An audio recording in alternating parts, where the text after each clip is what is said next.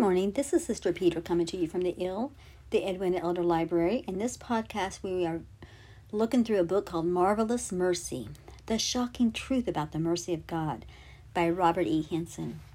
We're on the bottom of page 62. Lot's testimony.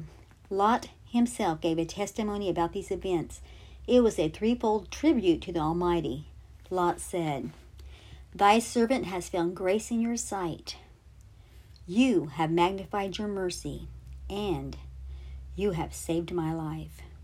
Lot gave witness that in God's granting grace to him and preserving his life, the Lord had magnified or made more visible his mercy to Lot.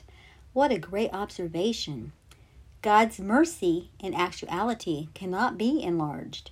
However, there are providences that God bestows upon us from time to time that make his mercy loom larger and more visible to our view. These are truly awesome experiences that should fill our hearts with deep gratitude. Such incidents help us to better understand just how merciful the Lord truly is. A personal experience with mercy.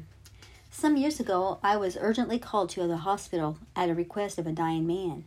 I had known this man for more than 20 years and considered him a friend. This man had at one time known the Lord, but for the last several years of his life he had not walked with God. He was not a terrible person, but he himself acknowledged that he was not right with God. He sensed the end of his life was near. When I stepped into the hospital room, my father and mother were already there. My father, a long-time pastor, was talking with the man. They had been conversing about death, and the man had expressed that he was not spiritually prepared to die.